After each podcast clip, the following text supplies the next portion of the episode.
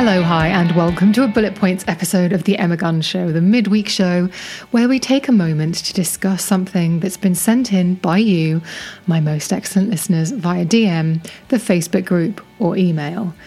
Now, as we have all navigated our re entry, or as we navigate our re entry into the world post lockdown, I think many of us are finding finding it quite turbulent and can find daily life a little bit more challenging or triggering than it was before.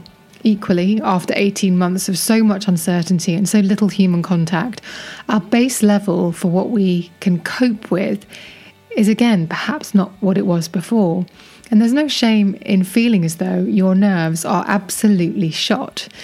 And to that end, I think this explains why a lot of the messages I've been receiving from you via DM and email recently are from those of you who have confessed to finding that they're flying off the handle, finding things are making them feel stressed. And the culmination of all of those things is this hideous feeling of rising anxiety as though that hot heat of panic is ready to pounce and flood the body at any time. And I can relate. I had anxiety for a long time, but actually, I didn't realize it. I was one of those people who'd be called over emotional or highly strung. But when it eventually tipped over into full anxiety, into a full anxiety attack, it was genuinely one of the scariest things that I've ever felt physically. So let's do what we can in this episode to help steer you away from anything like that, okay? Now, these are my five steps or my five tips that I would advise anybody to help them calm down and calm down quickly. Just to I mean, just in case you haven't noticed, I'm not a doctor. I'm not any kind of medical professional. This is my advice to you based on my experiences and also based on the conversations I've had on this show with various doctors and experts on the subject of anxiety and the things that I have also used that have worked for me. So, my first step is to stop usually that hot feeling of anxiety and stress that sort of gurgles up from your solar plexus, it can take a while to build. Now, it doesn't mean that it's slow, but it just means that you've got a little bit of time. It's a bit like a pan of water on the cooker. That heat doesn't necessarily happen instantly or quickly, but once you hit that rolling boil of emotions, you need to stop. So, like the pan of water, take yourself off the heat. Get up, move somewhere else, and be still. I don't mean stand in the corner facing the wall like the guy at the end of the Blair Witch Project. But if you can remove yourself from the situation, then do. Now, I know for a lot of people, the thing that causes them the most stress is their inbox. This is something that many of you have said time and time again on email. So, step away from the computer, put your phone down, and if you can get away from noise, screens, and light, take yourself away from any stimulation for a moment. And I know this sounds really lame, but this is when sometimes I will shut the door in the bathroom, lights off, and just sit on the floor and take 10 minutes, five to 10 minutes, just to kind of take the edge off, remove myself from the situation so that it's not in front of me. And also the dark and the fact it's cool and it's quiet also is helps. Now, that will help, or it definitely helps me, if I'm in a, a state of low to moderate stress. And this can be just the thing to take the edge off, but sometimes that alone won't work. It will in uh, low risk situations, so we say. So when that's not enough, that's when step two comes in handy. And when you're away from whatever is bothering you, my second step is to breathe. If you're really stressed, removing yourself from what's caused it might not have any immediate effect because you've taken the problem with you. I'm sure we can all relate to that. You think, yes, I'm going to remove myself from the situation, but you actually take it all with you emotionally.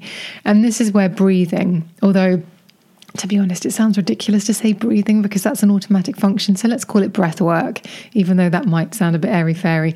But let's call it breath work. This is where breath work can help. The exercise I always recommend is the 478 breathing cycle, as pioneered by the wonderful Dr. Andrew Weil, who's been on this podcast. And he actually uh, went through this with me on the show back in early 2020. In fact, he was one of the last podcasts I think I did before lockdown. But anyway, this breathing pattern stems from an ancient yogic technique called pran. I'm going to get this wrong now. Pranayama, and the four seven eight breath is designed to bring the body into a state of relaxation, which has been proven to be achievable. That state of relaxation has been proven to be achievable with this kind of breath work.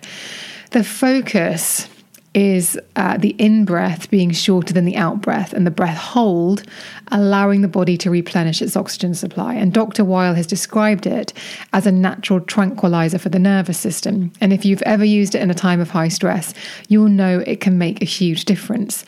And a hugely pleasing aspect of this kind of breath work is that there are cumulative benefits, and the more you do it, the better the results. So you repeat the 478 cycle four times, that's all. So I think, what is it, 19 seconds in total? So that times four. So it takes very little time, but it can help your body recognize it's not under threat and order all of those stress hormones to retreat and stand down. And if you think about it, if you're breathing in that way and your body's thinking, hang on a minute, there can't be a threat here because the breath is slow. I'm holding in the breath. i am giving myself more oxygen. I don't think I need to run away from anything or attack anything. So it sends all of those stress hormones, the adrenal glands get a bit of a rest. Everything just gets told to just sit tight for a minute. Now, with all of that said, if something is really caught in your craw, then even these two things combined not be the immediate fix you need. And that's when I deploy, deploy my third technique, and I'm sharing this because I have removed myself from bad situations before, done a minute of breath work, and still felt raging anger and stress at the situation. And it's because I haven't been able to let go of the actual issue. And I remember uh, this happened a few years ago, actually, being in a meeting, and it was just, I think it was something like the 30th meeting about the same thing and no progress was being made and i was somewhat meant to be in charge of what was going on and every single meeting, there was just, oh, yeah, I haven't had time to do that. And I just thought, I, I, I don't know how to reason with anybody anymore. So I thought I was being really grown up. And so there was like another another whole meeting where everyone around the table had basically make, given an excuse instead of a progress update. And I said, I'm going to uh, I'm going to take myself outside for five minutes. And I thought, oh, that's being really grown up because I'm taking myself out of the situation. But actually, all I did was I left the room stewed and was still as angry. And so a bit of taking myself out of the situation and breath work did nothing because it didn't solve anything. So, this is where combining that slowness and breathing with a methodical task can help because while your brain still has time to stew, well, when my brain does, it absolutely will. Um, now, in this situation, I just explained I was in an office, so this wasn't necessarily something that I had to hand. I probably would have gone for a walk had I known then what I know now. But if it happens to me, I work from home. And so uh, if I'm feeling this, if I've got a very overstimulating day on email, for example, I will get up and batch cook one of my favorite meals and it has to be a recipe that requires a lot of chopping. It can't be a one pan job where you throw everything in and leave it to cook for a few hours. It has to be something where you have to be doing. I find the chopping slicing and measuring helps my brain shift out of the gear where i'm feeling stressed or i'm at that rolling boil and just brings me back off the ledge a little bit. And i always feel calm afterwards. And again that doesn't mean you have to suddenly say right i'm going to be cooking for an hour, like chopping a few carrots and some mushrooms and measuring out some lentils for my beloved uh, Ian Haste seven day basket um, mushroom and lentil bolognese. probably takes about 15 minutes to do the whole thing, to be completely honest. Um, which, you know, you could do a walk around the block, or it would probably be as much time as it would take if you were in an office and you were to pop out to go and get a coffee. So I find that to be a really good tip. And I always feel calm afterwards. And for example, with the kitchen cooking thing, uh, cleaning the kitchen down, putting everything away afterwards so the kitchen looks brand new is also something that is very pleasing and again just helps take the edge off. It doesn't have to be cooking though. It could be upending your underwear drawer and putting everything back in nicely. It could be color coding your wardrobe um, just by moving a few hangers around. It could be cleaning your mirrors or windows or lining up your beauty products so everything is facing the same direction. It could be organizing your desk drawer. It could be anything. Any of those little tasks can distract your brain from the stress and give your body time to calm down. So you've removed yourself, you've done your breath work, and now you're just doing something methodical, giving your brain a little bit of a break and allowing it to let go of the immediate anger because that's when knee jerk reactions can happen. And obviously, we don't want that. My fourth tip is actually a really important step because when you're experiencing any panic or stress, it can be very, very easy to think about how the world is affecting you and not interrogate how you may be interacting with and affecting the world. So, how does the saying go? Every action has an equal and opposite reaction. When someone is stressed, or feeling anxious, their actions can be defensive, protective, and designed to push threats further away. I know that's definitely how I am. If I'm feeling stressed, I will get defensive. I will just suddenly think everyone's getting at me. And that means that I can be spiky and short tempered and clipped when I'm feeling that people are getting at me or being critical or overloading me with tasks I'm already too stretched to take on. And I just feel like I'm being pushed around. It makes me feel like I'm being bullied. And so I'm spiky for a bit and then I just disappear. Anyway, this isn't about me. But what I encourage you to do is to check your tone or flip how you're looking at the situation. So that's simply because the story you've created in your head about how people are treating you, how the world is treating you, isn't necessarily reality. Email correspondence is a fabulous example. Historically, I've always hated small talk on email because it seems so fake. And actually, small talk in real life often seems really fake too. But uh, talking about the weather for two sentences at the top of an email when you actually have action points within the correspondence seems really redundant. But after watching Chris Voss's masterclass, he's the FBI negotiator on Instagram, I completely changed my mind. And it does make a difference in how the tone of an email conversation goes just by putting that fluff about, oh, isn't it good the rain stopped at the top of your email? Um, and equally, that's because you're putting out something there. You're just letting the person on the other end know that you're human and you're not just a work machine who's saying things like, as per my last email, and that kind of thing. Additionally, if you're someone who outwardly presents as competent and unflappable, if that's how you like to be seen, then if you've been doing that for a while, other people, the people that you work with or uh, interact with for whatever reason, may lean on you or add to your workload, assuming you'll be absolutely fine. So see it as a compliment and not an attack and see if that helps. So don't just think about how you're feeling, think about the situation and how the other people, there is a dynamic at play, you're one side of it, other people are the other side. Think about how it might be appearing to them. And I've noticed that a lot of self care messaging, and honestly, side note, I've grown to really dislike the term self care because the connotations have become slightly warped and it now actually feels quite selfish. But if you solely focus on how the world is making you feel bad, anxious, stressed, inadequate, all of those things, then you're only seeing the situation through a negative filter. And you can say approach it with love or practice gratitude, but at a time when you're feeling as though you're close to the edge, it's helpful to try to take that step back and look at your situation through a different lens. It might not be possible to see it through the eyes of the other person or people involved, but definitely just remember that the way that you're seeing it might not be entirely accurate. And I also think that in any dynamic with another human, even if it's over text or email, they know something's off. If you know something's off, they think something's off. It's pretty much, I would say, guaranteed. So, this neatly brings me into my fifth tip, which is I know that I find asking for help or saying that I'm struggling really difficult. I have worked on this, but I come from a place of always worrying that if I say that I can't cope or that I'm struggling with my workload or, or anything, I'm showing a weakness to people and that they'll capitalize on it and uh, point it out and belittle me.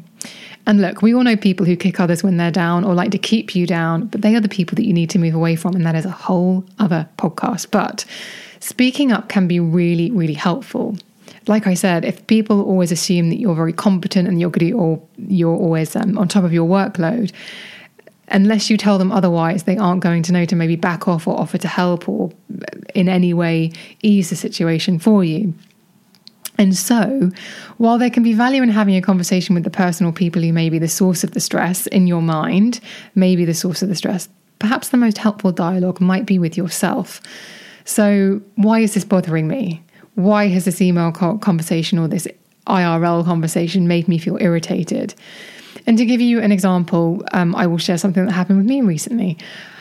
I felt as though I was being snapped at and bossed around over email, and I was perilously close to engaging in a passive aggressive exchange. It was beginning to happen, and I was trying to sort of be, Hi, how are you? Nice weather, blah, blah, blah. But I was beginning to lose my temper, and I was, like I said, on the verge of we were going to get into a passive aggressive exchange. And then I just thought, took myself out of the situation, thought, why is this bothering me so much? And the truth was, this person was telling me how to do my job a job I've been doing for 20 years and feel that I'm pretty competent at. And it bothered me that someone much younger than me was telling me what I should be doing. And that's my issue, not theirs. That's completely my ego. But then I also remember what it was like to be around their age and wanting to show how much I knew and how competent I was by covering all bases and being like, no, no, I've already seen that problem. No, no, I think we should do it like this, or I think this is the way forward. And looking back, I likely irritated a lot of people just by trying to show people how much I cared and was trying to be good at my job. So, bearing both things in mind, I was able to diffuse the bomb myself, as it were. Yes, I don't love the tone, and no, I don't appreciate being bossed around by someone. Um, I always believe you should metaphorically play tennis with people who are better than you. You know, le- if someone in the room is cleverer than you, you shut up and listen. And if you've been listening to this podcast for a while, I hope you would know that that is my default. But I do have the power to change my reaction to both both those things. And trying to understand that the person on the other end is probably just trying to feel important and seen allowed me to do that. So, shall we round up the five techniques and uh, in the hope that if you need them, they are there for you? So, tip one physically remove yourself from the immediate situation, whether that's an in person situation where you have to excuse yourself for five minutes or so, or by stepping away from your devices. Step two is to breathe. Practice that Dr. Andrew Weil 478 breath. You breathe in for four, hold for seven, and breathe out for eight. He shared it on the podcast back in 2020, and I'll put the link in the show notes because he, he talks you through it and you can follow along with the man who pioneered it himself. Step three is to do something methodical, just a task that is quite mundane, but will shift your brain out of the gear of feeling uh, overactive, as it were. You'll, you'll sort of um, shift down a gear. So, fold laundry, cook something from scratch, organize a desk drawer, unfold and refold all your socks. Give your brain something else to focus on that's a repetitive, methodical, mundane task. Four, check your tone. And if the stress has made you clipped, short or you've stepped into the passive aggressive zone, and let's face it, we're all guilty of it, it's easily done, then correct it. It takes one email or one sentence. You might be feeling attacked, but if you act defensively, you will likely get that same thing in return from the other person. And my fifth tip speak up. And yes, you can chat to the other person, but also chat to yourself. Ask yourself why it's bothering you. Is it your ego? What is this situation showing you? And then make a note and try to reframe it. So if it happens again, you don't have the same or similar reaction, or maybe it gives you the clarity to know that this isn't a situation that's right for you in the long term. Those are the things that I try to do. I hope that's been helpful. They really are the five things over the last few years that I have found that really help me calm down quickly and I have a, a, real habit of stewing. So um, if these work for me, then I really sincerely hope that they work for you. Now, as I said at the top of the show, this is uh, an episode that was made by you because this is the kind of thing that you've been emailing and DMing me about. So don't stop. Join the Facebook group, go to the show notes and click the link to join. You have to answer a couple of questions and agree to the forum rules, but I can't wait to see you there. Ask questions like, you can ask anything. Say that your boss is being a pain in the bum and you want some help honestly, it's a lovely community of people who'll be only too happy to help. If you'd prefer to email me directly, then I'm at the be- no, I'm not. I'm I'm at the beauty podcast. I'm the beauty podcast at gmail.com. Or you can DM me on Instagram and Twitter where I'm at Emma Guns. And like I said, it's always my favorite part of the day to hear from you. I really appreciate your time. If you're feeling stressed or anxious or over the edge, then uh, I hope that this has been helpful. And if you need a resource that's far more uh, professional or uh, in depth than these tips, then I will put the link in the show notes to uh, places like the Samaritans and counselling, online counselling services, because they are also brilliant resources if something like this isn't going to help in the short term. Thank you so much for listening. I will see you on the next one.